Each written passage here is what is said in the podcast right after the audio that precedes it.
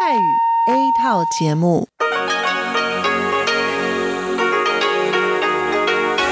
ที่นี่สถานีวิทยุเรดิโอไต้หวันอินเตอร์เนชันแนล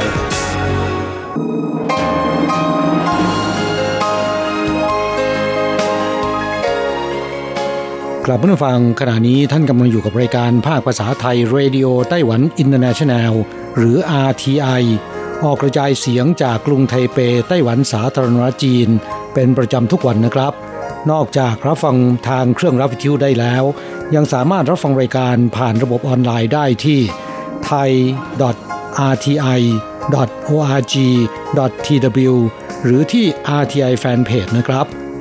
ขอเชิญติดตามรับฟังรายการของเราได้ ตั้งแต่บัดนี้เป็นต้นไป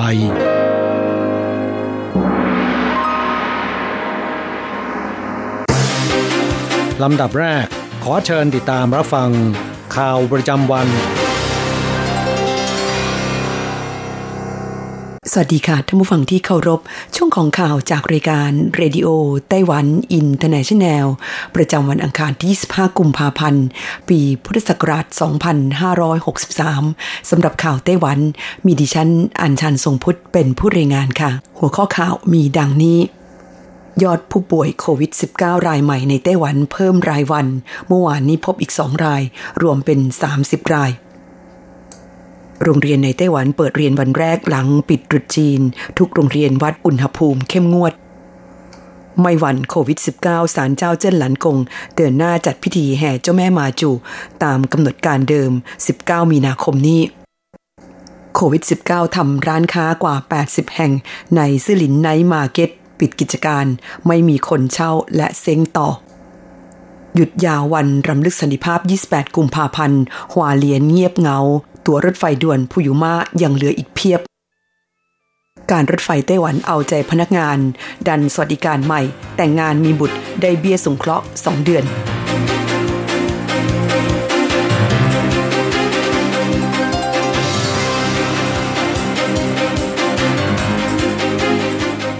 ต่อไปเป็นรายละเอียดของข่าวค่ะ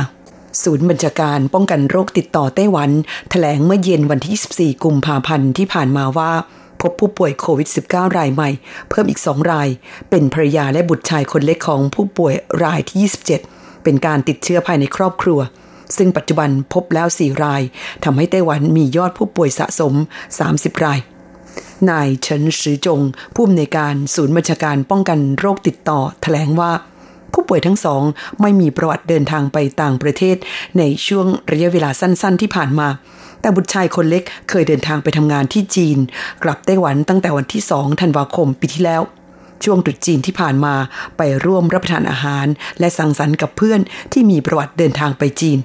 โดยลูกชายคนเล็กเป็นคนแรกในบรรดาสมาชิกครอบครัว 9 คน ที่เริ่มมีอาการไม่สบาย ตั้งแต่วันที่18มกราคม สันนิษฐานว่าเป็นต้นต่อของการแพร่เชื้อ นอกจากนี้เนื่องจากสถานการณ์การระบาดของโรคโควิด -19 ในเกาหลีใต้ ทวีความรุนแรงขึ้น ศูนย์บัญชาการป้องกันโรคติดต่อไต้หวันได้ประกาศยกระดับ เตือนการเดินทางไปเกาหลีใต้เป็นระดับ 3 หรือ warning เตือนให้หลีกเลี่ยงการเดินทางไปเกาหลีใต้ และนับจากวันที่ 25 กุมภาพันธ์นี้เป็นต้นไป ชาวต่างชาติที่เดินทางมาจากเกาหลีใต้ จะถูกกักบริเวณเพื่อเฝ้าระวังอาการเป็นเวลา 14 วัน สำหรับชาวไต้หวันที่เดินทางกลับจากเกาหลีใต้ ในช่วงระหว่างวันที่15ถึง 26 กุมภาพันธ์ ต้องเฝ้าระวังอาการของตนเองเป็นเวลา 14 วัน โดยให้หลีกเลี่ยงออกนอกบ้าน หากจำเป็นต้องออกนอกบ้านต้องสวมหน้ากากอนามัย และหากมีอาการไม่สบาย ต้องโทรแจ้ง 1922 สายด่วนป้องกันโรคทันที และเริ่มจากเวลาศูนย์นาฬิกาของวันที่ 17 กุมภาพันธ์เป็นต้นไป ชาวไต้หวันที่เดินทางกลับจากเกาหลีใต้ จะถูกกักบริเวณ เพื่อเฝ้าระวังอาการอยู่ที่บ้านเป็นเวลา 14 วัน โดยห้ามออกนอกบ้านเป็นอันขาด ศูนย์บัญชาการป้องกันโรคติดต่อยังประกาศห้ามบุคลากรทางการแพทย์ เดินทางไปต่างประเทศ ยกเว้นได้รับอนุญาตเป็นพิเศษ ตั้งแต่วันที่ 14 กุมภาพันธ์เป็นต้นไป ข่าวต่อไปโรงเรียนในไต้หวันเปิดเรียนวันแรกหลังปิดตรุษจีน ทุกโรงเรียนวัดอุณหภูมิเข้มงวดคุณผู้ฟังคะวันที่ 25 กุมภาพันธ์นี้เป็นวันเปิดเรียนวันแรกของโรงเรียนทุกระดับชั้นในไต้หวัน หลังปิดภาคฤดูหนาว ในช่วงเทศกาลตรุษจีน เดิมกำหนดเปิดเรียนในวันที่ 11 กุมภาพันธ์ แต่เนื่องจากสถานการณ์การระบาดของโรคโควิด -19 ที่ลุกลามต่อเนื่องกระทรวงศึกษาธิการไต้หวันสาธารณจีน จึงประกาศเลื่อนเวลาเปิดเรียนออกไป เป็นวันที่ 15 กุมภาพันธ์ ขณะที่สถาบันอุดมศึกษาส่วนใหญ่เลื่อนเวลาเปิดเรียนออกไปเป็นวันที่ 2 มีนาคมสำหรับวันแรกของการเปิดเรียนนั้น โรงเรียนทุกแห่งมีการตรวจวัดอุณหภูมิร่างกาย ที่หน้าผากหรือที่หูของนักเรียนทุกคนอย่างเข้มงวด โดยศูนย์บัญชาการป้องกันโรคติดต่อไต้หวันกำหนดอุณหภูมิของการมีไข้ใหม่ และให้ยึดเป็นมาตรฐานเดียวกันทั้งประเทศ คือหน้าผาก 37.5 องศาเซลเซียส หู 38 องศาเซลเซียส หากเป็นไข้ต้องหยุดเรียนและรีบพบแพทย์ทันที ข่าวต่อไปไม่วันโควิด -19 สารเจ้าเจิ้นหลันกง เดินหน้าจัดพิธีแห่เจ้าแม่มาจูตามกำหนดการเดิม 19 มีนาคมนี้ ประเพณีแห่เจ้าแม่มาจู ซึ่งคนไทยรู้จักกันในนามเจ้าแม่ทับทิม ที่ศาลเจ้าเจิ้นหลันกง เขตต้าเจีย นครไถจง จัดขึ้นเป็นประจำทุกปี ปีนี้มีกำหนดจัดขึ้นในวันที่ 19 มีนาคม เป็นเวลา 9 วัน 8 คืน แต่เนื่องจากเกิดการระบาดของไวรัสโควิด -19 ทำให้หลายฝ่ายแสดงความห่วงใย และเสนอให้ยกเลิกอย่างไรก็ดีนายเจิ้งหมิงคุณ รองประธานกรรมการศาลเจ้าเจิ้นหลันกง เปิดเผยว่า จะเดินหน้าจัดตามกำหนดการเดิม พร้อมชี้แจงว่าโรงเรียนก็เปิดเรียนกันตามปกติแล้ว รถไฟฟ้าก็เปิดบริการตามปกติ อีกทั้งแต่ละวันมีผู้โดยสารใช้บริการวันละนับล้านคน ก็ไม่เห็นมีอะไรเกิดขึ้น พร้อมเรียกร้องประชาชนให้เชื่อมั่นต่อมาตรการป้องกันโรคระบาดของรัฐบาล นอกจากนี้ยังระบุว่าการแห่เจ้าแม่มาจู เป็นกิจกรรมทางศาสนาที่จัดกลางแจ้ง ดังนั้นจึงไม่น่ากังวลว่าจะก่อให้เกิดการติดเชื้อไวรัสดังกล่าว ข่าวต่อไปโควิด -19 ทำร้านค้ากว่า 80 แห่งในซื่อหลิน Night Market ปิดกิจการ ไม่มีคนเช่าและเซ้งต่อคุณผู้ฟังคะการแพร่ระบาดของไวรัสโควิด -19 ส่งผลกระทบต่อการท่องเที่ยวของไต้หวันอย่างรุนแรง ย่านการค้าในไทเปหลายแห่ง นักท่องเที่ยวหายไปเกือบหมด ยอดขายลดฮวบฮาบ โดยเฉพาะอย่างยิ่งตลาดกลางคืนซื่อหลินหรือซื่อหลิน Night Market ร้านค้าจำนวนมากยอดขายตกฮวบฮาบผู้ประกอบการสู้ค่าเช่าไม่ไหวจำต้องปิดกิจการไปทำให้ปัจจุบันมีร้านค้ากว่า 80 แห่ง ไม่มีคนเช่าและเซ้ง ยิ่งทำให้ตลาดกลางคืนที่ในอดีตคราคร่ำไปด้วยผู้คน ทั้งคนท้องถิ่นและนักท่องเที่ยว เบียดเสียดกันซื้อของ กลายสภาพเป็นย่านการค้าที่เงียบเหงาซบเซา นายซูเวนซัน นายกสมาคมส่งเสริมธุรกิจย่านการค้าซื่อหลินเปิดเผยว่า ปัจจุบันร้านแบรนด์เนมหลายเจ้า ถอนตัวออกไปจากตลาดกลางคืนซื่อหลิน ส่วนรายที่ยังพยุงตัวอยู่ต่อไป ยอดขายต่างสุดลงหัวภาพ ด้านบริษัทในหน้าอสังหาริมทรัพย์เปิดเผยว่า เมื่อปลายปีที่แล้ว ร้านค้าในตลาดกลางคืนซื่อลิน ปิดกิจการไปกว่า 40 ราย แต่ในช่วงเกือบ 2 เดือนของปีนี้เพิ่มเป็น 80 กว่ารายแล้ว แม้ขณะนี้ค่าเช่าลดลงกว่า 10%แต่ก็ยังหาคนมาเช่า หรือเซ้งหน้าร้านไม่ได้ข่าวต่อไปหยุดยาววันรำลึกสันติภาพ 28 กุมภาพันธ์ หวาเลียนเงียบเงา ตั๋วรถไฟด่วนพุยุมายังเหลือเพียบ คุณผู้ฟังคะใกล้จะถึงหยุดยาววันรำลึกสันติภาพ 28 กุมภาพันธ์เข้ามาทุกขณะ ปีนี้หยุดตั้งแต่วันที่ 28 กุมภาพันธ์ ถึงวันที่ 1 มีนาคม ใครอยากไปเที่ยวฮวาเลียน เมืองท่องเที่ยวยอดนิยมทางภาคตะวันออก อย่างซื้อตั๋วรถไฟด่วนพูยูมากันได้ จากในยามปกติรถไฟขบวนนี้ ซื้อตั๋วได้ยากมาก แต่จากผลกระทบของสถานการณ์การระบาดของโรคโควิด -19 ทำให้คนไต้หวันยกเลิกแผนการเดินทางท่องเที่ยวทั้งในและต่างประเทศ ไม่เฉพาะรถไฟเท่านั้น รถบัสประจำทางและเครื่องบินโดยสาร ต่างประสบปัญหา แทบไม่มีผู้โดยสารไปใช้บริการ รถบัสไทเปฮวาเลียนที่เพิ่งเปิดบริการเมื่อช่วงต้นปี ประสบปัญหาขาดทุนอย่างหนัก แต่ละเที่ยวมีผู้โดยสารเพียงไม่กี่คน ผู้ประกอบการเตรียมลดเที่ยวเดินลดลง เพื่อประคองตัวให้ผ่านพ้นช่วงนี้ไปได้ขณะที่สายการบินภายในประเทศก็ไม่ต่างกัน สายการบินยูนิแอร์ยกเลิกเที่ยวบินระหว่างไทเปฮวาเลียน ไปจนถึงสิ้นเดือนกุมภาพันธ์นี้ทำให้สนามบินที่เมืองฮวาเลียนเงียบเงา ไร้ผู้คนจนน่าใจหาย ข่าวต่อไปการรถไฟไต้หวันเอาใจพนักงาน ดันสามสวัสดิการใหม่ แต่งงานมีบุตรได้เบี้ยสงเคราะห์ 2 เดือน เมื่อวันที่ 24 กุมภาพันธ์ การรถไฟไต้หวันหรือ TRA ประกาศใช้นโยบายปฏิรูปสวัสดิการพนักงาน โดยจะให้เงินสงเคราะห์พนักงานที่แต่งงาน มีบุตรและค่าจัดการศพกรณีสมาชิกในครอบครัวเสียชีวิต ที่ได้รับความสนใจมากที่สุดคือเบี้ยสงเคราะห์การแต่งงาน และการมีบุตรจ่ายให้คนละสองเท่าของเงินเดือน นอกจากนี้ยังมีเบี้ยสงเคราะห์การจัดการศพกรณีบิดามารดา และคู่สมรสเสียชีวิต ได้รับรายละ 154,550 เหรียญ กรณีที่บุตรเสียชีวิตรายละ 92,730 เหรียญ อีกทั้งยังมีเงินอุดหนุนค่าเล่าเรียนของบุตรในระดับประถมศึกษาถึงปริญญาตรีตั้งแต่ 500 ถึง 13,600 เหรียญ นายจังเจิ้นเยวียนผู้ว่าการการรถไฟไต้หวันเปิดเผยว่า สวัสดิการกล่าวจะช่วยให้พนักงานการรถไฟ มีกำลังใจในการทำงานมากขึ้น และหวังว่าพนักงานทุกคนจะร่วมแรงร่วมใจกันปฏิบัติหน้าที่อย่างเต็มกำลังความสามารถ อีกทั้งคาดหวังว่าในช่วงที่เกิดการระบาดของไวรัสโควิด -19 พนักงานการรถไฟทุกคนจะดูแลสุขภาพของตนเอง ให้แข็งแรงสมบูรณ์ วัดอุณหภูมิร่างกายเป็นประจำทุกวัน และสวมหน้ากากอนามัย ขณะออกปฏิบัติหน้าที่ตลอดจนดูแลสภาพแวดล้อมทั้งในสถานีรถไฟ และบนขบวนรถไฟ ให้เป็นพื้นที่ที่ปลอดเชื้อโรค เพื่อสร้างความมั่นใจให้แก่ผู้โดยสารคุณฟังคะนั่นคือช่วงของข่าวไต้หวันสำหรับวันนี้รายงานโดยดิฉันอัญชันทรงพุทธค่ะ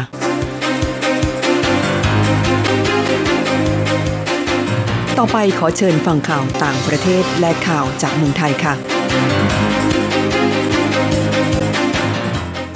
สวัสดีครับคุณผู้ฟังที่รักและเคารพทุกท่านครับสำหรับในช่วงของข่าวต่างประเทศและข่าวจากเมืองไทยในวันนี้นะครับเรามาติดตามสถานการณ์ทางการเมืองในมาเลเซียกันก่อนครับครับการเมืองมาเลเซียนะครับก็เผชิญกับความปั่นป่วนอีกรอกนะครับ ซึ่งก็มีรายงานข่าวระบุว่าเมื่อวานนี้นั้นนายกรัฐมนตรีมหาเทโมฮัมหมัดผู้นำมาเลเซียวัย 94 ปี นายกรัฐมนตรีที่มีอายุมากที่สุดในโลก ได้ถวายหนังสือลาออกจากตำแหน่งนายกรัฐมนตรี ต่อสมเด็จพระราชาธิบดีอับดุลละชา ระประมุของค์ที่ 15 ของมาเลเซีย เมื่อตอนบ่ายโมงของวันเดียวกันตามเวลาท้องถิ่นครับ โดยไม่มีการชี้แจงเหตุผลรายละเอียดใด ๆ ของการลาออกจากตำแหน่งครับการลาออกอย่างกระทันหันของนายกรัฐมนตรีมหาเท เกิดขึ้นท่ามกลางกระแสข่าวหรือว่านายมหาเทนั้นจะตั้งกลุ่มพันธมิตรทางการเมืองชุดใหม่ โดยปราศจากนายอันวาอิบราฮิม ซึ่งอยู่ระหว่างรอคอยเวลาขึ้นดำรงตำแหน่งนายกรัฐมนตรีมาเลเซียคนใหม่ แล้วก็ตามครับ ผลจากการลาออกจากตำแหน่งนายกของมหาเทนี้นะครับยังไม่ชัดเจนว่าใครจะขึ้นดำรงตำแหน่งนายกคนใหม่ของมาเลเซีย หรือจะมีการประกาศเลือกตั้งครั้งใหม่หรือไม่ครับ นอกจากนี้มหาเทนะครับยังได้ประกาศลาออกจากตำแหน่งหัวหน้าพักเบอร์ซาตู ซึ่งเป็นพักพันธมิตรฝ่ายค้านปากาตันฮาราปันหรือ PH ที่ในมหาเทก่อตั้งร่วมกันกับนายอันวาอิบราฮิม เมื่อช่วงปี 2561 ก่อนที่จะชนะการเลือกตั้งอย่างถล่มทลายในเดือนพฤษภาคมปีเดียวกัน และ โค่นรัฐบาลที่มีนายนาจิบราซักเป็นนายก และเผชิญกับข้อกล่าวหา ทุจริตคอร์รัปชันเงินกองทุนแห่งชาติรัฐบาลมาเลเซีย หรือ 1MDB ถือเป็นการสิ้นสุดการผูกขาดการครองอำนาจปกครองประเทศ ของพรรคองค์กรสหชาติมาเลเซีย หรืออัมโนนะครับที่ยาวนานมากว่า 60 ปีทีเดียวครับ อีกข่าวหนึ่งเรามาดูข่าวคราวที่เมืองไทยกันบ้างครับ เป็นข่าวเกี่ยวกับ หนึ่งในแก๊งโหด อุ้มฆ่าพี่ชายผู้พิพากษายอมสารภาพ บอกจุดนำศพไปเผานั่งยางก่อนทิ้งน้ำ เป็นพื้นที่รกร้างในอำเภอพยุหคีรี นครสวรรค์ตำรวจกองปราบคุม 3 คนที่รับสารภาพไปชี้จุดทำแผนตั้งแต่เช้าครับ ขณะที่บัญญินยังปฏิเสธ แต่โดนข้อหาร่วมฆ่าแล้วครับ ครับในช่วงค่ำของเมื่อวานนี้นะครับ ก็มีรายงานข่าวบอกว่าเจ้าหน้าที่กองพิสูจน์หลักฐานนครสวรรค์ได้เข้าไปตรวจสอบพื้นที่รกร้าง หมู่ 5 ตำบลนิคม เขาบ่อกแก้ว อำเภอพยุหคีรี จังหวัดนครสวรรค์หลังมีหนึ่งในคนร้ายให้ข้อมูลว่าได้นำร่างของนายวีรชัย สกุลตะประเสริฐ วัย 67 ปี พี่ชายนางสาวพนิดา สกุลตะประเสริฐผู้พิพากษาอาวุโสในศาลอาญากรุงเทพใต้ ที่ถูกอุ้มมาต่อรองในเรื่องการตัดสินคดี ก่อนถูกฆ่านำไปจุดไฟเผานั่งยางในพื้นที่ดังกล่าวครับและจากการลงพื้นที่นะครับเจ้าหน้าที่กองพิสูจน์หลักฐานนครสวรรค์ตรวจสอบเบื้องต้น พบว่าสภาพพื้นที่ที่อยู่นั้นเป็นที่ร้างว่างเปล่า ห่างไกลจากชุมชนกว่า 2 กิโลเมตร ในบริเวณมีร่องรอยการจุดกองไฟเผายางรถยนต์ และมีเศษซากกระดูกจำนวนหนึ่งที่ถูกไฟเผาครับรวมถึงแหวนคล้ายทอง และซากยางรถยนต์ ที่ถูกเผาอย่างไม่หมดอีกบางส่วน จึงเก็บรวบรวม ส่งตรวจพิสูจน์หลักฐานต่อไปว่าเป็นของนายวีรชัยหรือไม่ครับสุดท้ายเราไปดูข่าวเกี่ยวกับนายภูริวัตรลิมถาวรรัตนายก สมาคมธุรกิจท่องเที่ยวภายในประเทศ ได้เปิดเผยครับว่าการแพร่ระบาดของโควิด -19 ส่งผลกระทบต่อความมั่นใจในการเดินทางของตลาดไทยเที่ยวไทย ซึ่งไม่ใช่เฉพาะตลาดนักท่องเที่ยวขาเข้าและขาออกทำให้ผู้ประกอบการธุรกิจท่องเที่ยวไทย ทั้งสายการบินโรงแรมร้านอาหารรถเช่า และอื่นๆ ต่างพร้อมใจกันนำเสนอแคมเปญโปรโมชั่น ลดราคาสินค้าท่องเที่ยวมากกว่า 50%ครับเพื่อกระตุ้นการท่องเที่ยวนะครับ ครับสำหรับอัตราแลกเปลี่ยนของค่าเงินเหรียญไต้หวันในวันนี้นะครับ หากต้องการโอนเงินบาท 10,000 บาท ต้องใช้เงินเหรียญไต้หวัน 9,820 เหรียญไต้หวัน หากต้องการซื้อเงินสด 10,000 บาท ต้องใช้เงินเหรียญไต้หวัน 10,000 กับ 170 เหรียญไต้หวัน ส่วนอัตราแลกเปลี่ยนระหว่างค่าเงินเหรียญไต้หวันกับเงินเหรียญสหรัฐในวันนี้ 1 เหรียญสหรัฐต้องใช้เงินเหรียญไต้หวัน 30.64 เหรียญไต้หวันแลกซื้อครับ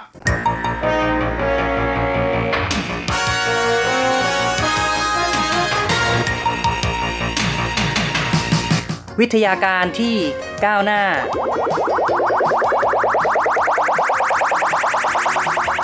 ชีวิตความเป็นอยู่ที่ทันสมัย อะไรที่ใหม่ ๆ ล้ำยุค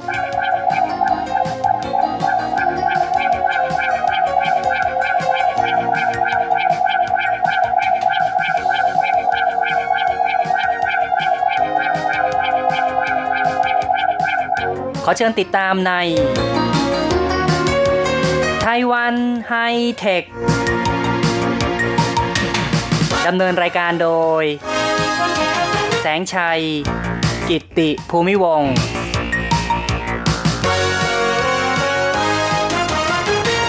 คุณผู้ฟังที่รักครับพบกันอีกแล้วในไต้หวันไฮเทค ในครั้งนี้ แสงชัยจะนำเสนอเรื่อง ไต้หวันพัฒนาจรวด Hapith One จะทดลองยิงขึ้นสู่ชั้นบรรยากาศในเดือนมีนาคม ในช่วงต้นเดือนกุมภาพันธ์ที่ผ่านมานะครับ ทางบริษัทไทยสเปซ TISPACE ไทยสเปซของไต้หวันเนี่ยนะครับ ได้วางแผนที่จะยิงจรวด Rapid 1 HAPITH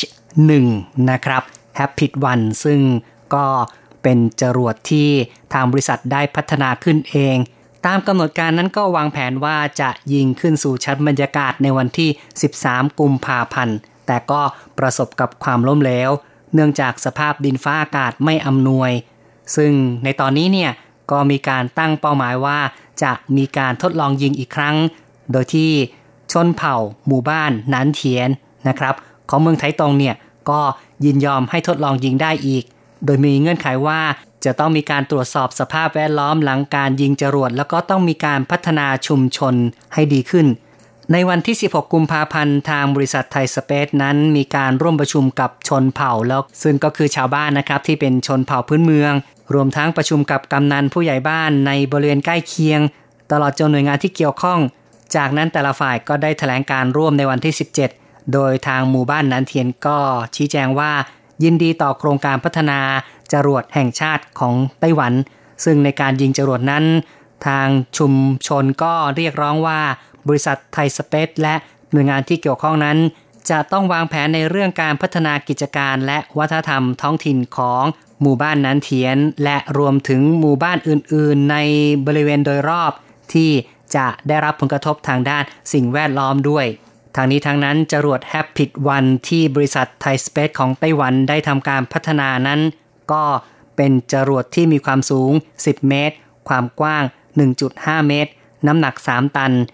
การทดลองนั้นตั้งเป้าว่าจะยิงขึ้นสู่ระดับความสูงเกินกว่า 200 เมตร มีวัตถุประสงค์เพื่อการส่งดาวเทียมและเครื่องมือวิทยาศาสตร์ โดยไม่เกี่ยวข้องกับการทหาร มุ่งเป้าหมายการบุกเบิกตลาดในเชิงพาณิชย์ระหว่างประเทศ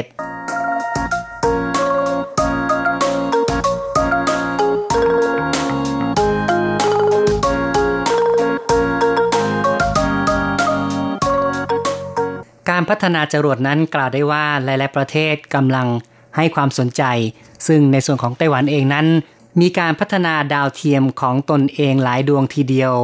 ดาวเทียมของไต้หวันมีชื่อเรียกว่า f o r m o s a t ครับ มีการพัฒนาผ่านมาหลายดวงหลายรุ่น และก็ต้องอาศัยการส่งเข้าไปสู่วงโคจร โดยว่าจ้างบริษัทของอเมริกาเป็นผู้ยิงจรวด โดยเฉพาะบริษัท SpaceX นี่ก็ถือว่า เป็น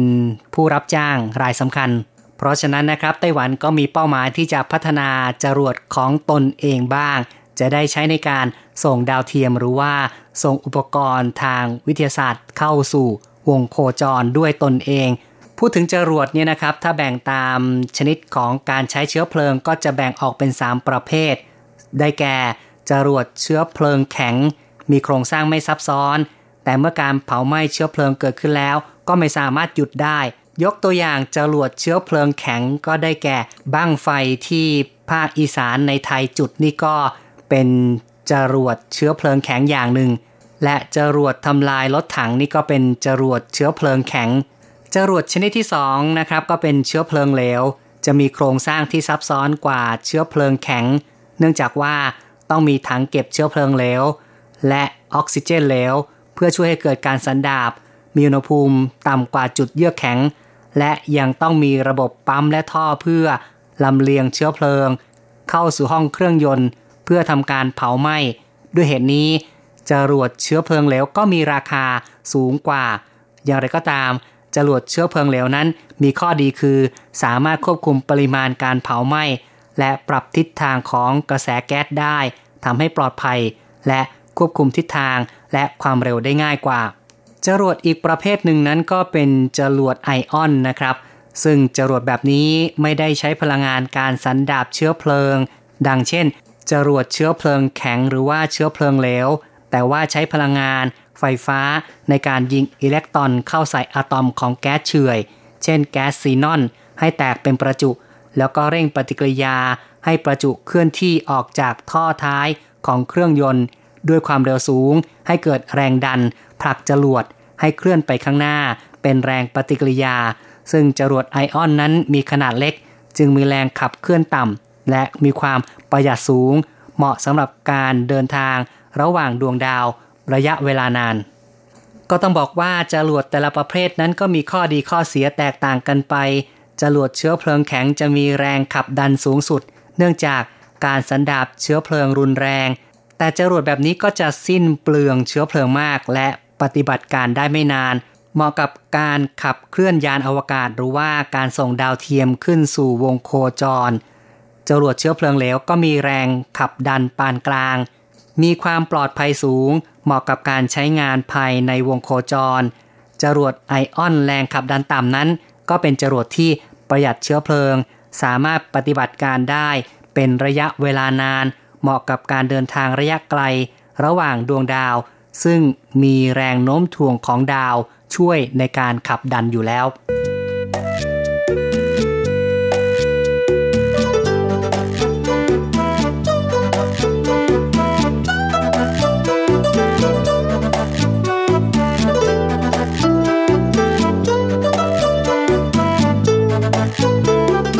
จรวดที่ใช้เชื้อเพลิงแต่ละชนิดนะครับ มีจุดดีจุดด้อยแตกต่างกันไป แล้วทีนี้จรวด Rapid 1ของไต้หวัน เป็นจรวดแบบไหน Rapid 1ที่บริษัทไทยสเปซของไต้หวันทำการพัฒนาขึ้นมานะครับ เรามาดูข้อมูลจำเพาะทางด้านต่างๆกันนะครับคำว่า Rapid นั้น แปลว่า หนูบิน ภาษาจีนกลางคือเฟยสู่นะครับ ซึ่งคำว่า Rapid นี้ ทางผู้พัฒนานั้นก็เอามาจากภาษาชนเผ่าไซเซียสในไต้หวัน ซึ่งถ้าแปลออกมาเนี่ยนะครับ ก็แปลว่า หนูบินหรือว่าไฟสู่นั่นเอง h a p i d วันนั้นเป็นจรวด 2 ท่อน ซึ่งมีความยาวทั้งหมด 10 เมตร แล้วก็มีเส้นผ่าศูนย์กลางคือ 1.5 เมตรนะครับสำหรับเชื้อเพลิงที่ใช้นั้นก็เป็นเชื้อเพลิงผสมครับ ซึ่งใช้แก๊สไนตรัสออกไซด์ ผสมกับเชื้อเพลิงแข็งครับ แก๊สไนตรัสออกไซด์นั้นมีชื่อเรียกอีกอย่างว่าแก๊สหัวเราะหรือว่า laughing gas นะครับ ก็เป็นสารประกอบทางเคมี ซึ่งมีสูตรว่า N2O แก๊สไนตรัสออกไซด์นั้นถ้าอยู่ในอุณหภูมิห้องเนี่ยจะไม่มีสีและเป็นแก๊สที่ไม่ติดไฟไนตรัสออกไซด์จะมีกลิ่นหอม และมีรสหวานเล็กน้อย มีการนำไนตรัสออกไซด์ ไปใช้ในการผ่าตัด และใช้ในทางทันตกรรมเพื่อเกิดอาการชา เป็นสารที่ใช้ระงับความปวดอย่างหนึ่ง โดยทั่วไปนั้นจะรู้จักกันในชื่อแก๊สหัวเราะนะครับ เพราะว่าถ้าสูดดมเข้าไปแล้ว จะทำให้รู้สึกเคลิ้มเคลิมเคลิ้มอกเคลิ้มใจนะครับ เป็นคุณสมบัติที่ทำให้มีการใช้แก๊สชนิดนี้ในเชิงสันทนาการด้วยนะครับ ก็มีคนนิยมนำมาดมให้เกิดความสุขความเคลิบเคลิ้ม แก๊สดังกล่าวยังมีการนำไปใช้ในการผสมเติมออกซิเจน เพื่อเพิ่มกำลังให้กับเครื่องยนต์ โดยเฉพาะรถแข่งก็ชอบที่จะนำเอาแก๊สแบบนี้ ผสมเพื่อเติมออกซิเจนนะครับ ในกรณีจรวดแฮปปิดของไต้หวันก็เช่นกัน ได้ใช้แก๊สไนตรัสออกไซด์เป็นตัวเพิ่มออกซิเจน ซึ่งก็ถือว่าจรวดแฮปปิดวันเป็นจรวดที่ใช้เชื้อเพลิงผสม ในการเผาไหม้เชื้อเพลิงของจรวดแฮปปิดวันนั้นจะทำให้เกิดแรงดันถึง 8 ตันทีเดียว จึงสามารถวิ่งได้ด้วยความเร็ว 2 กิโลเมตรต่อวินาที นับว่าสามารถพุ่งขึ้นสู่ชั้นบรรยากาศของโลกได้อย่างรวดเร็ว และจะพุ่งขึ้นไปได้ถึงระดับ 250ถึง270กิโลเมตร ปัจจุบันนั้นจรวดเชื้อเพลิงผสมที่มีการพัฒนาในโลกเนี่ยก็สามารถ พุ่งขึ้นไปได้ประมาณแค่ 120 กิโลเมตรเท่านั้น ดังนั้นถ้าหากว่าการทดลองยิงแฮปปิดวันของไต้หวันประสบความสำเร็จ ก็จะกลายเป็นจรวดลูกแรกของโลกนะครับ ที่สามารถพุ่งขึ้นไปได้เกินกว่า 200 กิโลเมตร คุณผู้ฟังครับหลังจากที่ได้รู้จักกับจรวดแฮปปิดวันไปแล้ว ทีนี้เราก็มาทำความรู้จักกับบริษัทที่เป็นผู้พัฒนา ซึ่งก็คือบริษัทไทยสเปซนะครับไทยสเปซนั้นก่อตั้งขึ้นในปี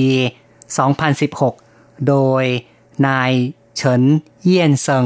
ซึ่งเขาก็เคยเป็นวิศวกรของนาซาสหรัฐ ในขณะเดียวกันนั้น ก็เคยเป็นวิศวกรของศูนย์อวกาศแห่งชาติของไต้หวันด้วย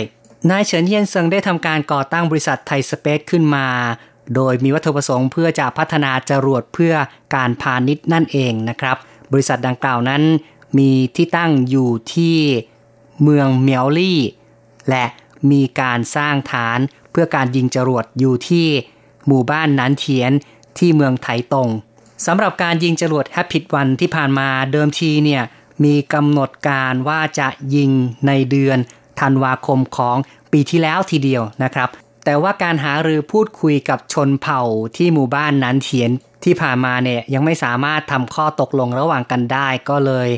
ต้องเลื่อนมายิงกันนะครับ ในวันที่ 13 กุมภาพันธ์ และอย่างที่บอกไว้ในตอนต้นรายการนะครับว่า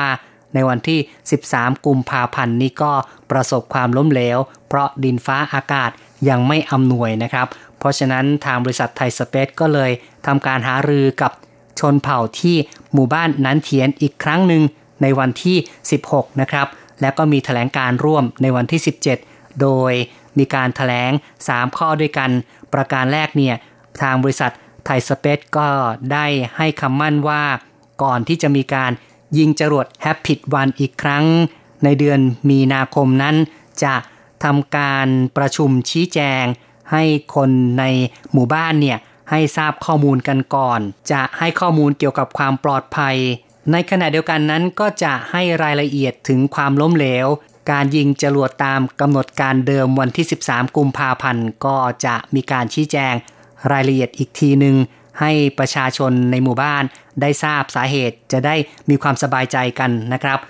ส่วนแถลงการประการที่ 2 ก็คือว่าทางบริษัทไทยสเปซนั้น ให้คำมั่นว่าเมื่อมีการยิงจรวดอีกครั้ง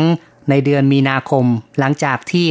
ยิงจรวดเสร็จแล้ว ก็จะต้องมีการสำรวจเรื่องของผลกระทบต่อธรรมชาติ ซึ่งจะต้องสำรวจร่วมกันกับคนในหมู่บ้านนะครับ จากตัวแทนของหมู่บ้านแล้วก็นักวิชาการด้วยนะครับ ซึ่งจะมีนักวิชาการเข้ามาร่วมสำรวจด้วย ส่วนแถลงการประการที่3เนี่ยนะครับ ชนเผ่าก็ยังมีความกังขา ในเรื่องการตั้งฐานยิงจรวดที่หมู่บ้านนันเทียน ในเรื่องการใช้ประโยชน์ที่ดินนั้น จะต้องมีการปฏิบัติตามกฎหมายที่เกี่ยวข้องอย่างเคร่งครัด การดำเนินการใด ๆ ต้องผ่านความเห็นชอบจากชนเผ่าในหมู่บ้านด้วย ซึ่งในแถลงการนั้นก็มีการเรียกร้องว่า ทางบริษัทไทยสเปซจะต้องทำการพัฒนากิจการหรือว่าพัฒนาวัฒนธรรมของหมู่บ้านนันเทียน ตลอดจนหมู่บ้านใกล้เคียงที่อยู่ในบริเวณโดยรอบ ซึ่งได้รับผลกระทบจากการยิงจรวดหลังมีการประชุมกับชนเผ่าเพื่อทำความเข้าใจระหว่างกัน ก็เชื่อว่า การยิงจรวดในครั้งต่อไปนั้นก็คงจะประสบความสำเร็จ ซึ่งโครงการพัฒนาจรวดโดยเอกชนไต้หวันนั้น หน่วยงานทางการซึ่งก็คือกระทรวงวิทยาศาสตร์เนี่ยก็ได้แสดงท่าทีว่าต้องการจะสนับสนุนโครงการ โดยในอนาคตนั้นอาจจะมีการวางแผนว่าหน่วยงานราชการทางการของไต้หวันจะเป็นผู้สร้างฐานยิงจรวดขึ้นมาเอง และอาจจะเปิดให้เอกชนนั้นเข้ามาใช้ เช่าเพื่อทำการยิงจรวดก็ได้ คุณผู้ฟังครับ การพูดคุยในรายการไต้หวันไฮเทคในครั้งนี้ แสงชัยทีต้องขอยุติลงก่อนนะครับ อย่าลืมกลับมาพบกับไต้หวันไฮเทคในครั้งต่อไป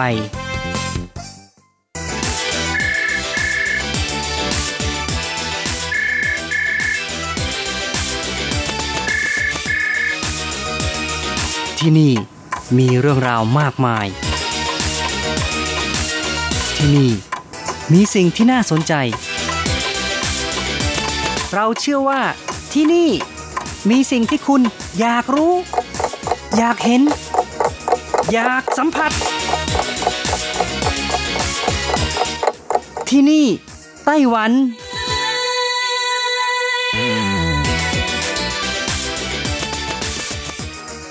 สวัสดีค่ะ คุณผู้ฟังพบกันช่วงเวลาที่นี่ไต้หวันกับรจรัสยนสุวรรณพร้อมกับเนื้อหาสาระดีๆ ที่เกี่ยวข้องกับในไต้หวันมาเล่าสู่กันฟัง ประจำทุกสัปดาห์ในสัปดาห์นี้ก็เช่นกันค่ะ มีเรื่องราวเกี่ยวกับนกอพยพ แต่สร้างปัญหาระบบนิเวศให้กับไต้หวันนะคะ ค่ะ ไต้หวันได้ชื่อว่าเป็นแดนสวรรค์ของนกอพยพค่ะ เป็นสถานที่ที่นกอพยพชอบมาอยู่ชั่วคราว วัตถุประสงค์ก็เพื่อหลบหนาวหาแหล่งอาหารที่อุดมสมบูรณ์กว่า ซึ่งถือได้ว่าเป็นการดำรงชีวิตของนก เนื่องจากอิทธิพลจากการเปลี่ยนแปลงของสภาพดินฟ้าอากาศที่เป็นไปตามธรรมชาติค่ะ จนกว่าฤดูหนาวจะผ่านพ้นไปแล้วค่อยอพยพ กลับไปยังถิ่นฐานเดิม เพื่อเริ่มต้นการผสมพันธุ์อีกครั้งหนึ่งนะคะ จนเกิดวัฏจักรที่หมุนเวียนยาวนานอย่างนี้ค่ะอย่างไรก็ตามค่ะ ในบางครั้งลมที่พัดเข้ามาตามฤดูกาลก็ทำให้นกบางชนิดนะคะ หลงทางเข้ามาอยู่ในไต้หวันค่ะ จากนั้นก็ทำการแพร่พันธุ์อยู่ในเกาะอันสวยงามของไต้หวัน ซึ่งสิ่งเหล่านี้นะคะ บางครั้งก็ไม่ใช่เป็นเรื่องที่ดีค่ะ เพราะว่าถ้าเป็นนกประเภทที่มีการแพร่พันธุ์เป็นจำนวนมากก็จะสร้างปัญหาให้กับระบบนิเวศของไต้หวันไม่น้อยเช่นกัน หรือไม่ก็ปัจจัยสิ่งแวดล้อมบางอย่างจากภายนอกนะคะทำให้นกเหล่านี้เสี่ยงอันตรายต่อการดำรงชีวิตอยู่ในไต้หวันด้วย ยกตัวอย่างนะคะ ยกตัวอย่างนะคะ นกช้อนหอยศักดิ์สิทธิ์ที่สหภาพยุโรปถือเป็นนกจอมทำลายล้าง พบครั้งแรกในไต้หวันจำนวน 6 ตัว แต่หลังผ่านพ้นไป 30 กว่าปีค่ะ ประชากรของนกช้อนหอยศักดิ์สิทธิ์มีมากนับหมื่นกว่าตัว และยังทำลายระบบนิเวศจนต้องฆ่าทิ้ง แล้วก็ยังมีนกประเภทไหนบ้างนะคะ ที่ตกอยู่ในสภาพแบบนี้ หรือว่าเป็นนกอพยพที่ใกล้สูญพันธุ์ แต่อยู่ในสภาพแวดล้อมที่อันตรายค่ะ แล้วก็ทำให้ประชากรของนกนั้นน้อยลงไปอีก ก็เริ่มกันที่นกประเภทที่หนึ่งค่ะ ที่จะกล่าวถึงได้แก่นกกระเรียนเนินทราย หรือภาษาจีนเรียกกันว่าซาชิวเฮอร์ซึ่งช่วงนี้นะคะ ก็มีนกกระเรียนเนินทรายปรากฏอยู่ในแถวสะพานซีหลัวของเมืองหวินหลินอยู่คู่หนึ่ง ถือได้ว่ามีจำนวนน้อยมากค่ะ แต่ดึงดูดนักชมนกในไต้หวันไปชมกันไม่น้อย ซึ่งในความเป็นจริงแล้ว นกกระเรียนเนินทรายก็เป็นนกที่เติบโตอยู่ในทวีปอเมริกาเหนือและทางตะวันออกเฉียงเหนือของไซบีเรีย การที่เรียกกระเรียนเนินทรายก็เพราะว่าถิ่นอาศัยเดิมอยู่ที่แม่น้ำแพลดบนริมเนินทรายของรัฐเนบาสกาในอเมริกาตะวันตกกลางค่ะ นายอูฉงฮั่นอดีตรองประธานสมาคมนกป่าเมืองหวินหลินกล่าวว่า ในช่วงฤดูหนาว นกกระเรียนเนินทรายจะอพยพไปที่แคนาดา อเมริกา แต่ไต้หวันก็ไม่ใช่เส้นทางที่นกชนิดนี้อพยพมาค่ะ เป็นนกที่ชอบอยู่ตามหนองน้ำหรือทุ่งหญ้าที่กว้างใหญ่ ในช่วงต้นเดือนพฤศจิกายน จะอพยพมาไต้หวันอยู่แถวเขินติงทางภาคใต้ของไต้หวัน และในช่วงไม่นานมานี้ได้บินไปที่เมืองอินหลิน ไม่ถือว่าเป็นนกที่อยู่ประจำในไต้หวัน แต่อาจจะเกิดความบังเอิญที่หลงทางมาอยู่ในไต้หวัน กล่าวได้ว่าไม่ใช่เป็นเรื่องน่ายินดี เพราะอาจจะถูกทำร้ายได้ นกประเภทที่สองที่หลงทางมาอยู่ในไต้หวันก็คือ นกช้อนหอยศักดิ์สิทธิ์ค่ะ หรือนกช้อนหอยศักดิ์สิทธิ์แอฟริกา เป็นนกน้ำขนาดใหญ่ อยู่ในวงของนกช้อนหอยลักษณะของนกชนิดนี้มีความยาวลำตัวถึง 82 เซนติเมตร มีขายาวและมีปากโค้ง นกชนิดนี้ทางสหภาพยุโรปนะคะ จัดเป็นประเภทนกทำลายล้างในร้อยชนิด เดิมมีถิ่นฐานอยู่ในแอฟริกา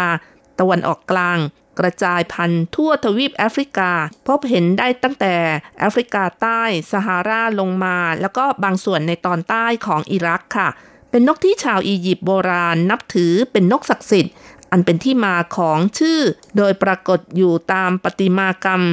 ปัจจุบันสามารถพบได้ทั่วไปตามอุทยานแห่งชาติ และเขตอนุรักษ์ต่างๆ ทั่วทั้งทวีปแอฟริกาค่ะ สำหรับในไต้หวันนะคะ ก็พบครั้งแรกในปี 1984 ค่ะ พบตอนแรกนั้นมีแค่ 6 ตัว อยู่ในหนองน้ำพื้นราบของกวานตู้ เขตตั้นสุยทางภาคเหนือของไต้หวัน แต่ไม่คาดคิดนะคะ จนกระทั่งปัจจุบันจาก 6 ตัว ก็มีการแพร่พันธุ์เป็นจำนวนมากและพบเห็นได้บ่อยครั้งบริเวณเขตพื้นที่ชุ่มน้ำของปากแม่น้ำตั้นสุย ทางกรมป่าไม้คาดว่าในปัจจุบันนะคะ นกช้อนหอยศักดิ์สิทธิ์นี้ น่าจะมีจำนวนมากกว่า 8,000 ตัวทั่วไต้หวัน หรืออาจจะมากนับหมื่นตัวไปแล้ว เมื่อจำนวนของนกช้อนหอยศักดิ์สิทธิ์มีจำนวนมาก ก็สามารถทำลายสิ่งแวดล้อม ระบบนิเวศของนกที่มีอยู่เดิม จนจำเป็นต้องทำลายค่านกช้อนหอยศักดิ์สิทธิ์นี้ไปค่ะ อูชงฮั่นอดีตรองประธานสมาคมนกป่าเมืองอินหลิน ชี้ว่า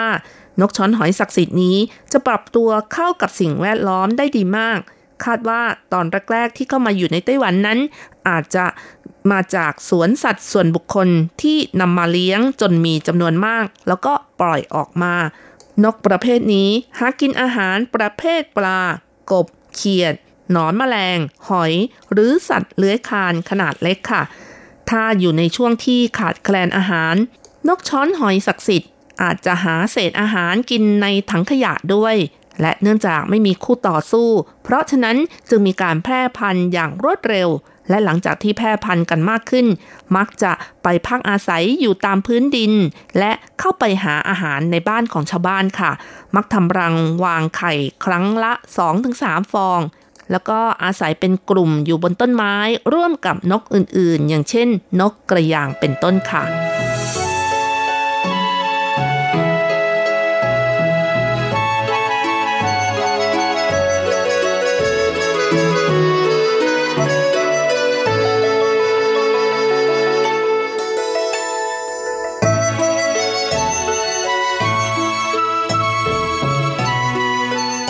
ประเภทที่ 4 ของนกอพยพที่เข้ามาอยู่ในไต้หวันที่เหลือจำนวนน้อย ซึ่งก็คือนกแฟรี่พิตต้าค่ะ หรือภาษาจีนเรียกกันว่าปาเซอร์เหนียวนะคะ ถ้าแปลตามภาษาจีนก็จะเรียกกันว่านกแปดสีค่ะ แหม อันนี้รัชรัตแปลตามภาษาจีนนะคะ แต่ว่าจริงๆแล้วนกชนิดนี้ไม่มีชื่อภาษาไทยนะคะ ลักษณะของนกนี้มีความยาวจากปลายปากจรดปลายหางประมาณ 16-19 เซนติเมตรนะคะ มีสีสันคล้ายกับนกแต้วแล้วธรรมดา แต่ตัวเล็กกว่าค่ะ นกแปดสีนี้อพยพมาอยู่ไต้หวันบริเวณเขื่อนเก็บกักน้ำหูซัน เมืองอินหลิน บริเวณเนินเขาของตำบลโตลิ่วและหลินไนค่ะ ในอดีตที่ผ่านมา นกแปดสีนี้จะอยู่กันเป็นฝูง นกชนิดนี้ทำรังวางไข่ในเอเชียตะวันออกเฉียงเหนือ ซึ่งได้แก่ ญี่ปุ่น เกาหลีใต้ จีนแผ่นดินใหญ่ ไต้หวัน และช่วงฤดูหนาวก็จะบินอพยพไปหากินที่เกาะบอร์เนียว ประเทศมาเลเซีย ประเทศบรูไนและกาลิมันตัน ประเทศอินโดนีเซียค่ะ แฟลิพิต้าทำรังอยู่ในป่า ใกล้กับเขตร้อนในป่าดิบ ใกล้ชายฝั่งเป็นส่วนใหญ่ แต่ก็พบว่ามีการทำรังในบริเวณพื้นที่เกษตรกรรม และพื้นที่ป่าที่ถูกปรับแต่งด้วย แต่ถ้าในเกาหลีใต้ นกชนิดนี้ทำรังอยู่ในป่าที่มีความชื้นสูง และป่าใกล้ชายฝั่งสูงถึง 1,200 เมตร เหนือระดับน้ำทะเล อาหารที่ชื่นชอบได้แก่ไส้เดือนนอน จากการทำสถิตินะคะจำนวนประชากรของนกชนิดนี้คาดว่ามีไม่เกินหลักพัน แล้วก็มีแนวโน้มลดลง เนื่องจากการบุกรุกป่าที่ภาคตะวันออกเฉียงใต้ของประเทศจีน หรือไม่ก็เกิดไฟป่า แม้ว่าพื้นที่ป่าของประเทศญี่ปุ่นจะเพิ่มขึ้นอย่างต่อเนื่อง แต่ส่วนใหญ่แล้วก็เป็นป่าชั้นสองหรือไม่ก็เป็นพื้นที่ปลูกไม้อายุสั้นเพื่อการตัดใช้ ในอดีตการล่าและจับเป็นนกกรงก็มีมากในประเทศจีนและไต้หวันค่ะ การรบกวนของมนุษย์เป็นปัญหาในไต้หวัน เกาหลีใต้และญี่ปุ่น ที่นักถ่ายภาพบุกรุกสถานที่ทำรังวางไข่ นอกจากนี้แล้วนะคะ ในไต้หวันเอง ในสถานที่ที่นกมาวางไข่ ก็จะถูกคุกคาม อย่างเช่นโครงการสร้างเขื่อนหูซัน ซึ่งทำให้น้ำท่วมพื้นที่ที่อยู่อาศัยของนกค่ะ มักจะอพยพมาทำรังและแพร่พันธุ์ในกลางเดือนเมษายนจนถึงเดือนกันยายนค่ะนายเฉินเจียหง ผู้อำนวยการสมาพันธ์ ระบบนิเวศหูเปิ่นชี้ว่าเมื่อ 10 กว่าปีก่อน แถบบริเวณหูซันก็จะเห็นนก 8 สี หรือปาเซอร์เนียวอยู่ประมาณ 40 ตัว แต่ช่วง 2-3 ปีนี้สังเกตได้ว่าเหลือแค่8ถึง10 ตัวเท่านั้นจำนวนประชากรของนกเหลือน้อยลงมากค่ะ สำหรับนกประเภทที่ 5 ที่อพยพมาอยู่ในไต้หวันก็คือ นกกระแตงอนนะคะ ภาษาจีนเรียกกันว่า ถูโต้เหนียวนะคะ เป็นนกที่ชอบอพยพมาอยู่บริเวณชายฝั่งตะวันตกของไต้หวัน บริเวณเมืองหวินหลิน เนื่องจากที่นี่มีความอุดมสมบูรณ์ แต่ว่าในบางปีก็มีนกอพยพนับหมื่นตัว ถ้านกอพยพเยอะสิ่งที่ตามมาก็คือ ข้าวในนาของชาวบ้านนะคะ จะถูกจิกกิน จนทำให้ชาวนาเอากาวดัก หรือไม่ก็วางยาพิษให้กินทำให้นกอพยพตายเป็นจำนวนมาก ตั้งแต่นกตัวเล็กจนกระทั่งนกตัวใหญ่อย่างอินทรีก็หนีไม่พ้นนะคะ จนทำให้ท้องทุ่งนาเงียบเหงาในช่วงฤดูใบไม้ผลิค่ะ สมาคมนกป่าเมืองอินหลินบอกว่า การวางยาทำให้นกต้องตายเป็นจำนวนมาก และยังสร้างมลภาวะให้กับดินด้วย ทั้งนี้ทั้งนั้นการใช้ยาที่มีความเข้มข้นสูงที่มีมาตรการห้ามใช้ เมื่อนกถูกยาพิษตาย อินทรีและเหยี่ยวดำมักจะไม่กินซากศพ แต่หนูอาจจะไปกินจนทำให้กำลังอ่อนแรง วิ่งไม่เร็ว แล้วทำให้พวกเหยี่ยวก็มาล่า หรือนกมาล่านะคะ เมื่อกินเข้าไปก็ถูกยาพิษ หรือบางครั้งแม้แต่สุนัขและแมวที่เลี้ยงอยู่ในบ้านนะคะ ก็หลงกินยาพิษเข้าไปด้วย จนทำให้เกิดความเสียหายที่ไม่เพียงแต่ระบบนิเวศเท่านั้นนะคะส่วนนกประเภทที่ 6 ที่จะนำมาเล่าให้ฟังในวันนี้ก็คือ นกปากช้อนหน้าดำค่ะสำหรับนกชนิดนี้แล้วนะคะ คุณผู้ฟังที่รับฟังรายการของเราก็คงคุ้นเคยกันดีนะคะ เป็นนกอพยพที่ใกล้สูญพันธุ์และเป็นนกอนุรักษ์อีกด้วย ทั่วโลกมีประชากรของนกปากช้อนหน้าดำประมาณ 4,463 ตัว เมื่อถึงช่วงหน้าหนาว นกปากช้อนหน้าดำก็มักจะอพยพมาอยู่ในไต้หวันหลบหนาวเกินครึ่งหนึ่งนะคะ โดยรวมก็จะอยู่บริเวณเมืองอินลินเจียอี้ไทหนัน แต่ว่าในปีนี้นะคะ เป็นเรื่องน่าเศร้าโศกนะคะ นกปากช้อนหน้าดำติดเชื้อโบทูนินัมท็อกซิน ซึ่งเป็นเชื้อแบคทีเรียทำให้นกปากช้อนหน้าดำแถบบริเวณไทนันและจียอี้ตายไปมากกว่า 10 ตัวค่ะ ซึ่งเชื้อตัวนี้ก็มักพบบ่อยตามดินทั่วไป เมื่อปลากินดินเข้าไปก็จะติดเชื้อ และ เชื้อก็จะแพร่กระจายอยู่ในปลาที่เน่าอยู่เป็นจำนวนมาก เมื่อนกปากช้อนหน้าดำเผลอกินเข้าไป ก็ติดเชื้อ และมีอาการกล้ามเนื้อคออ่อนแรง ปีกไหลลู่ลงจนยืนไม่ค่อยไหว บางครั้งถูกสุนัขจรจัดไล่กัดจนเสียชีวิตนะคะ เพราะฉะนั้นค่ะ ทางหน่วยงานอนุรักษ์สัตว์ และผู้ประกอบการเลี้ยงปลา ก็เข้มงวดต่อการลาดตระเวน ตรวจหาและขจัดปลาที่เน่าตายออกไป เพื่อลดโอกาสการถูกยาพิษของนกปากชอนหน้าดำค่ะค่ะ อันนี้ก็เป็นเรื่องที่ทุกฝ่ายก็ควรจะให้ความสำคัญกันนะคะ เนื่องจากนกปากช้อนหน้าดำเป็นนกที่ใกล้จะสูญพันธุ์แล้วนะคะ แล้วก็ยังเป็นนกอพยพที่ชอบหนีหนาวมาอยู่ในไต้หวัน เกินครึ่งหนึ่งที่มีอยู่ในทั่วโลกซะด้วยค่ะ ค่ะคุณผู้ฟังคะเวลาของรายการที่นี่ไต้หวันหมดลงอีกแล้วค่ะอย่าลืมนะคะ กลับมาติดตามเรื่องราวดีๆ ได้ใหม่ สัปดาห์หน้าเวลาเดียวกันสำหรับวันนี้ขอให้ทุกท่าน โชคดีมีความสุข สวัสดีค่ะ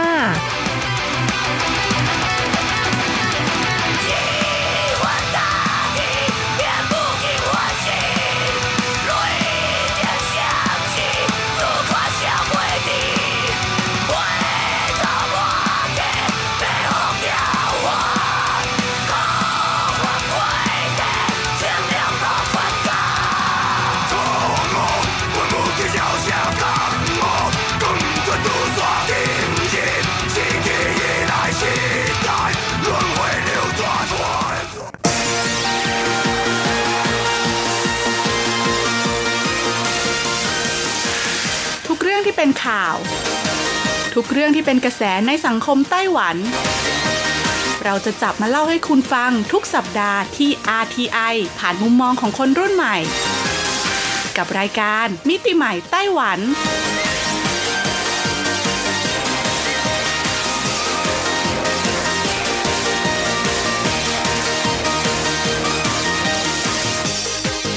วัสดีค่ะ คุณผู้ฟัง RTI ที่คารพทุกท่านขอต้อนรับเข้าสู่รายการมิติใหม่ไต้หวันค่ะ รายการที่จะนำเสนอเรื่องราวดีๆ ที่เกิดขึ้นในไต้หวันนะคะดำเนินรายการโดยดิฉันดีเจยุ้ยมณพรชัยวุฒิค่ะ สำหรับเรื่องราวของเราในสัปดาห์นี้นะคะ บอกเลยว่าต่อเนื่องมาจากสัปดาห์ที่แล้วค่ะ หากใครจำได้นะคะ สัปดาห์ที่แล้วเนี่ยยุ้ยพาทุกคนไปปั่นจักรยานค่ะ ซึ่งต้องบอกเลยว่าเป็นเส้นทางการปั่นจักรยานนะคะ เรียบชายฝั่งทะเลในเขตภาคเหนือแล้วก็ภาคตะวันออกของไต้หวันค่ะคุณผู้ฟัง โดยเส้นทางปั่นจักรยานนี้นะคะ เราจะเริ่มกันที่อ่าวเฉียนสุยวันค่ะ ไปสิ้นสุดที่อ่าวจงเจียวซาจูวัน โดยสัปดาห์ที่แล้วค่ะนอกจากจะพูดถึงเรื่องราวของเส้นทางปั่นจักรยานแล้วนะ ยุ้ยก็ยังได้บอกเล่าถึงนวัตกรรมใหม่ล่าสุดบน Google Map ค่ะ หากคุณจะเดินทางด้วยวิธีการปั่นจักรยานในไต้หวันนะคะ Google Map ของไต้หวันเนี่ยเขามีฟังก์ชันโหมดที่เรียกว่า Bicycle Map เรียบร้อยแล้วนะ ดังนั้นถ้าคุณจะปั่นจักรยานคุณก็สามารถคลิกนะคะ ติ๊กไปตรงนั้นได้เลยนะก็จะสามารถสำรวจเส้นทางนะคะ ว่าถ้าคุณจะปั่นจักรยานจากจุด A ไปถึงจุด B เนี่ยจะต้องปั่นไปในเส้นทางไหน และก็ใช้ระยะเวลาเท่าไหร่นะคะ ซึ่งก็จะมีความปลอดภัยมากกว่าเส้นทางของรถยนต์หรือว่ารถจักรยานยนต์นั่นเอง ดังนั้นก็เลยทำให้สัปดาห์ที่แล้วค่ะ เราพูดถึงเส้นทางปั่นจักรยานชายฝั่งตอนเหนือเนี่ยไปได้แค่ครึ่งทางเท่านั้นนะคะ จากอ่าวเฉียนสุยวันไปจนถึงประภาคารแหลมฟู่กุยเจียวนะคะ และในสัปดาห์นี้ค่ะ เราก็จะมาปั่นกันต่อเพื่อไปให้จนถึงปลายทางเลยทีเดียวค่ะ ซึ่งเป็นจุดหมายของนักปั่นที่เขาเนี่ยต้องการมาผจญภัยในเส้นทางปั่นจักรยานเลียบชายฝั่งทะเลทางตอนเหนือของไต้หวัน ดังนั้นระยะทางที่เหลือจากนี้ค่ะ กลุ่มนักปั่นจักรยานของเราเนี่ยจะต้องพบเจอกับอะไรบ้าง และมีทรัพยากรทางธรรมชาติอะไรบ้างที่สวยงามให้เราเนี่ยได้ชมกันนะคะ พร้อมแล้วไปฟังกันเลยดีกว่าค่ะ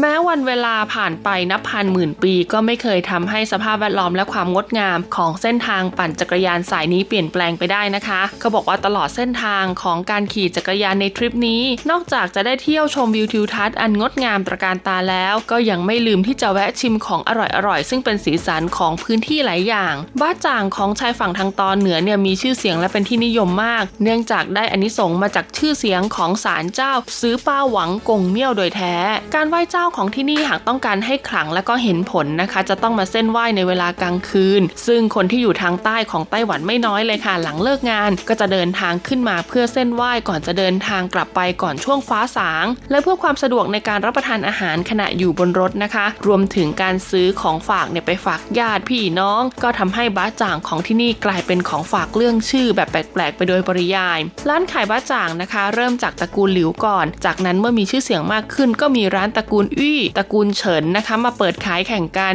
จะว่าไปแล้วก็นึกถึงภาพโรตีสายไหมหรือว่าร้านขายอาหารตามถนนทางหลวงของประเทศไทยเหมือนกันนะคุณผู้ฟังใช่ไหมก็คือว่าถ้าร้านไหนขายของแล้วแบบว่ามีคนแบบจอดรถซื้อ มีคิวยาวๆ ก็จะมีร้านในสไตล์คล้าย ๆ กันนะคะ เปิดขายอยู่ ถ้าเป็นของกินนะยุยนึกได้ก็จะเป็นแถวแบบว่าเรียบชายฝั่งทะเลอ่าจากกรุงเทพลงไปทางภาคใต้นะคะ ก็จะมีทั้งในส่วนของปลาเค็มปลาแห้งปลาหมึกย่างใช่ไหมแล้วก็ถ้าลงไปใต้อีกก็จะเป็นพวกของหวานต่างๆนะคะแม่กิมลงแม่กิมไลที่เขาขายขนมหม้อกงหม้อแกงนะคะ แล้วก็ถ้าลงไปใต้อีกเนี่ยก็จะเป็นพวกไข่เค็มนู่นนั่นนี่ แต่ถ้าขึ้นมาทางตอนเหนือเนี่ยก็จะเป็นพวกมะขาม เป็นหมูยอเป็นโรตีสายไหมอะไรพวกนี้นะคะ ซึ่งก็ไม่น่าเชื่อนะคะ ว่าวัฒนธรรมการขายของในสไตล์นี้เนี่ยนอกจากประเทศไทยแล้วเนี่ยที่ไต้หวันก็มีเช่นเดียวกัน ก็เลยทำให้ทุกวันนี้นะคะ ต้องบอกว่านักท่องเที่ยวค่ะ ที่เดินทางผ่านไปมาบนเส้นทางสายนี้ แม้จะไม่ใช่คนที่ปั่นจักรยานนะคะ ก็จะต้องแวะมาซื้อบะจ่างที่จำหน่ายอยู่ในย่านนี้ค่ะ เพื่อลองลิ้มชิมรสความอร่อยของบะจ่างที่เรียกได้ว่ามีชื่อเสียงมากๆ หลังออกเดินทางจากแหลมฟูกุ้ยเจียวแล้วทริปของเราก็เริ่มเข้าสู่ช่วงท้าย พวกเราได้แวะเที่ยวชมชายฝั่งสีเขียวที่อยู่ในแถบเหล่าเหมยทิวทัศน์แปลกตาแบบอันซีนไต้หวันของที่แห่งนี้นะคะ เป็นผลงานชิ้นเอกจากการระเบิดของภูเขาไฟต้าทุนซัน และเนื่องจากตั้งอยู่ริมทะเลแล้วก็ถูกน้ำซัดสาดมาเป็นเวลายาวนาน ส่วนที่อ่อนของหินจึงถูกกัดเซาะไปเรื่อยๆ จนทำให้เกิดเป็นร่องหินยาวนะคะ แล้วก็ปูดขึ้นปูดลงไม่สม่ำเสมอกัน ประจบกับช่วงนี้เป็นช่วงฤดูใบไม้ผลิค่ะที่เหมาะแก่การเติบโตของบรรดาสาหร่ายทะเล จึงทำให้แนวชายฝั่งแห่งนี้ ซึ่งมีความยาวประมาณ 1 กิโลเมตรเนี่ยถูกปกคลุมไปด้วยสีเขียวของสาหร่ายต่างๆ ค่ะ เมื่อเรายืนอยู่บนแนวชายฝั่งนะคะ ก็จะได้ยินเสียงคลื่นซัดนะคะ เป็นจังหวะจากไกลๆแล้วก็ค่อยๆ เข้ามาใกล้เราเรื่อยๆ เราจะมองเห็นเป็นเกลียวคลื่นฟองๆนะคะ พุ่งขึ้นมาจากร่องหินเหล่านี้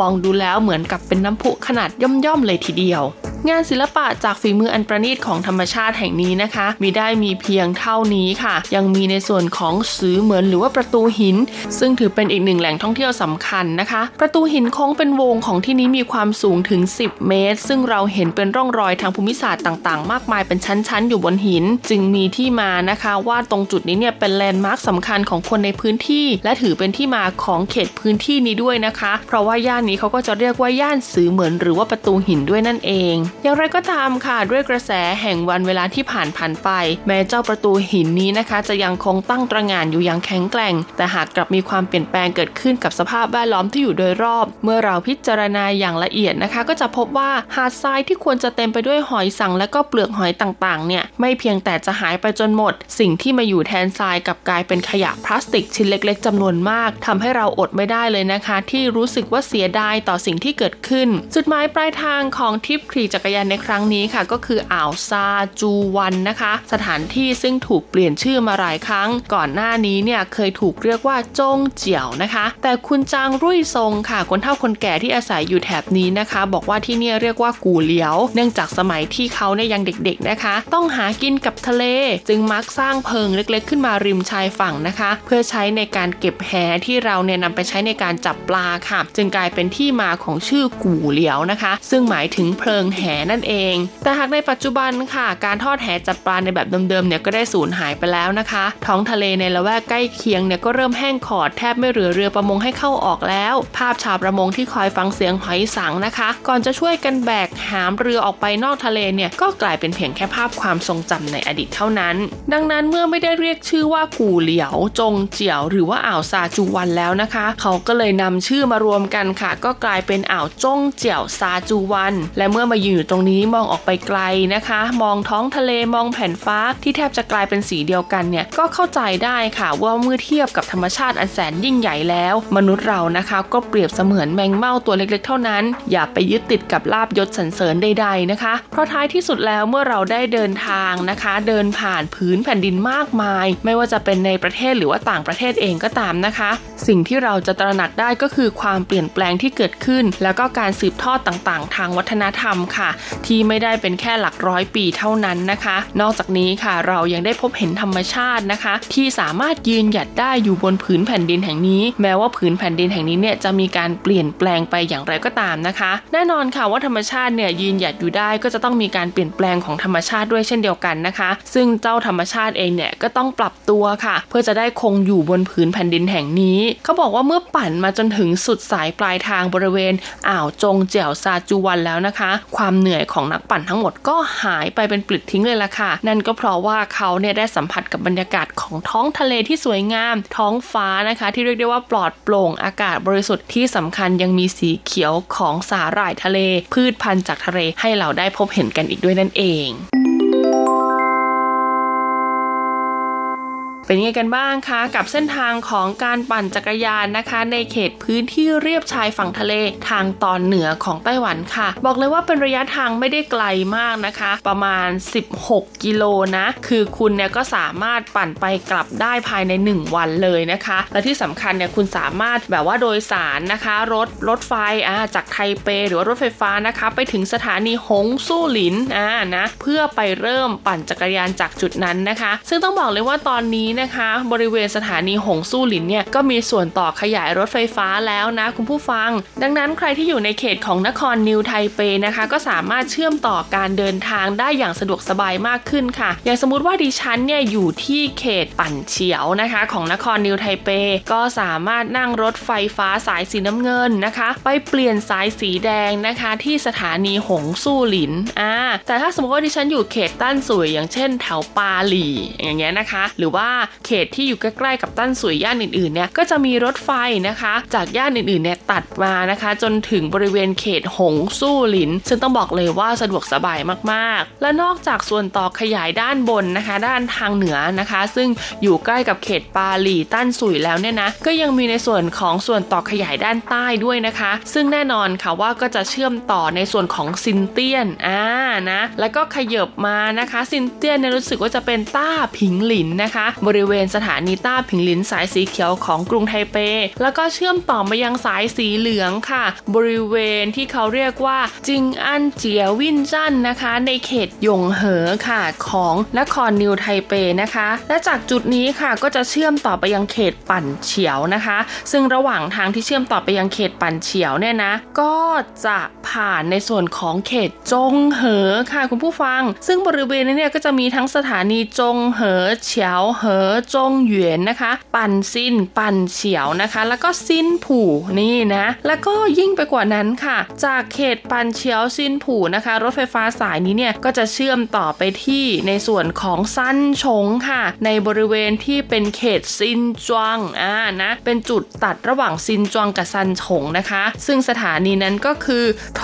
เฉียนจวงอ่าสถานีโถเฉียนจวงในเขตซินจวงกับซันชง ซึ่งเดิมเนี่ยเป็นเส้นทางสายสีส้ม Orange หรือว่าสาย O นั่นเองนะคะพอเจอสาย Y Yellow ของนครนิวไทเปตัดเข้าไปแล้วเนี่ย ก็จะสามารถนั่งรถไฟฟ้าจากตรงนั้นนะคะ มายังปั่นเฉียว จงเหอ แล้วก็ซินเตียนได้ด้วยนะคะ รวมถึงหยงเหอได้ด้วยนะ แล้วก็นอกจากนี้ค่ะยิ่งไปกว่านั้นอีกนะ หากคุณต้องการจะไปหลินโขค่ะ จากโถเฉียนจ้วงนี่แหละค่ะนั่งต่อไปจนสุดสายเลยนะคะ ก็จะไปที่ซินเป่ยฉันเย่เหวียนชีค่ะ หรือว่าเป็นนิคมอุตสาหกรรมของนครนิวไทเปนั่นเอง ซึ่งจากจุดนี้ค่ะต้องบอกเลยว่าคุณสามารถเชื่อมต่อการเดินทางไปยังรถไฟฟ้าสายสนามบินเทาหยวนได้ด้วย ซึ่งก็เป็นสายสีม่วงนั่นเองนะคะ จากจุดสุดท้ายนะคะของสาย Y Yellow 20 เนี่ย ก็จะเชื่อมกับจุด A3 นะคะ ซึ่งเป็นในส่วนของนิคมอุตสาหกรรมใหม่ของนครนิวไทเป แล้วก็จากตรงนี้นะคะ คุณก็สามารถต่อรถไฟฟ้านะคะของเทาหยวนนะคะ ที่เป็นรถไฟฟ้าแบบ commuter อ่านะคะไม่ใช่ express นะ เพราะว่า express เนี่ยจะวิ่งตรงนะคะจากไทเปเนี่ยไปที่สนามบินเลย แต่ถ้าเป็น commuter หรือว่า 普通車 เนี่ยจะสามารถจอดทุกป้ายระหว่างทางได้นะคะ ซึ่งก็จะเชื่อมต่อนะคะในส่วนของไทซันลินโคอ่านะคะ แล้วก็ไปสิ้นสุดที่เถาหยวนนั่นเองแหละค่ะ ได้ยินแบบนี้แล้วนะคะบอกเลยว่าต่อไปนะคะ ใครอยากจะเดินทางไปปั่นจักรยานที่ไหนอะไรยังไงนะ สะดวกสบายมากๆค่ะ แต่ที่สำคัญไปกว่านั้นจักรยานของคุณเนี่ยต้องได้รับมาตรฐานรับรองอุตสาหกรรมของไต้หวันด้วยนะ ไม่ใช่จักรยานที่คุณเอาไปประกอบเองนะคะ เพราะไม่แน่ถ้าคุณหิ้วขึ้นรถไฟฟ้าแล้วเจ้าหน้าที่เขาเห็นว่าจักรยานของคุณเนี่ยหน้าตาประหลาดประหลาดๆเนี่ยคุณอาจจะถูกจับแล้วก็ถูกปรับได้ด้วยนะคุณผู้ฟัง ดังนั้นหากใครต้องการปั่นจักรยานในไต้หวันนะคะ ตอนนี้เนี่ยรถไฟฟ้าเนี่ยเขาอนุญาตให้เอาจักรยานขึ้นได้นะ ซึ่งน่าจะเป็นโบกี้หัวกับโบกี้ท้ายๆนะคะ ที่จะมีเก้าอี้เนี่ยน้อยๆหน่อย คุณสามารถหิ้วจักรยานขึ้นไปได้ แต่ว่าก็ต้องศึกษาให้ดีๆนะคะ ว่าจักรยานที่เขาให้ขึ้นเนี่ยมีรูปร่างลักษณะแบบไหนมีขนาดเท่าไหร่อะไรยังไงนะคะ เพื่อจะได้ไม่เป็นการรบกวนผู้โดยสารท่านอื่น ๆ แต่หากใครไม่มีจักรยานก็ไม่เป็นไรค่ะ ตอนนี้ยิ่งสะดวกสบายหนักกว่าเดิม เพราะว่ามียูไบนะคะ ที่ติดตั้งเนี่ยเรียกได้ว่าเกือบจะทั่วทั้งไต้หวันแล้วนะคุณผู้ฟัง แล้วก็สามารถใช้บริการได้เพียงแค่คุณมีบัตร Easy Card นะคะ หรือว่าบัตร iPass ด้วยนะ ดังนั้นเนี่ยคุณไม่ต้องหิ้วจักรยานไปก็ได้ไปแต่ตัวก็พอค่ะ นั่งไปจนถึงสถานีรถไฟฟ้าปลายทางนี่แหละที่คุณอยากจะปั่นจักรยาน จากนั้นก็ไปเช่ายูไบแถวนั้น แล้วก็ปั่นเอา บอกเลยว่าสะดวกสบายมากๆจริงๆละค่ะสำหรับวันนี้หมดเวลาแล้วพบกันใหม่สัปดาห์หน้านะคะ สวัสดีค่ะ